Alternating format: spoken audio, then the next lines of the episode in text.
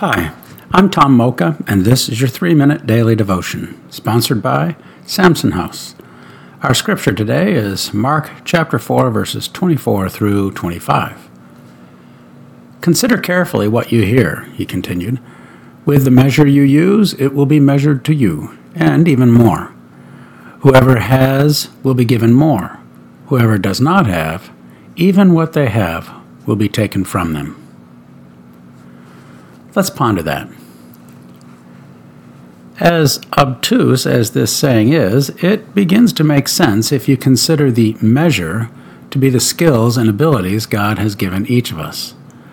By grace, we have been entrusted with God given resources, and it is our responsibility to use those resources wisely. However, if we squander them, then there is no guarantee they will remain in our custody. It's a matter of stewardship. I remember playing basketball in high school. We had a pretty good team. One of the guys on the team had an amazing shot. He could make a basket from practically anywhere on the floor, especially the baseline. His form was perfect, and his elevation was huge, making it almost impossible to block his shot.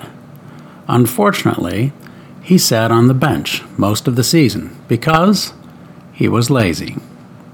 He wouldn't hustle and hardly played any defense at all. He was a liability to the team. That's the way it is with the natural gifts God gives us. When we are good stewards of them, He trusts us with more. But when we are lazy and squander them, He takes away the opportunities to use them. Luke 12:48. How can we pray about that? It would be a good idea at this point to take a serious personal inventory and be tough on ourselves, whether or not we are using the gifts and abilities God has trusted to us.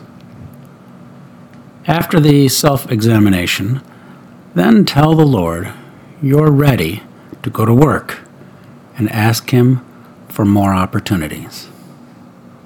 Thanks for listening and have a great day. I hope you're enjoying these short podcasts, devotions. If you are, please like them in iTunes or your favorite podcast and leave a positive comment. That way we can reach more people. Again, have a great day.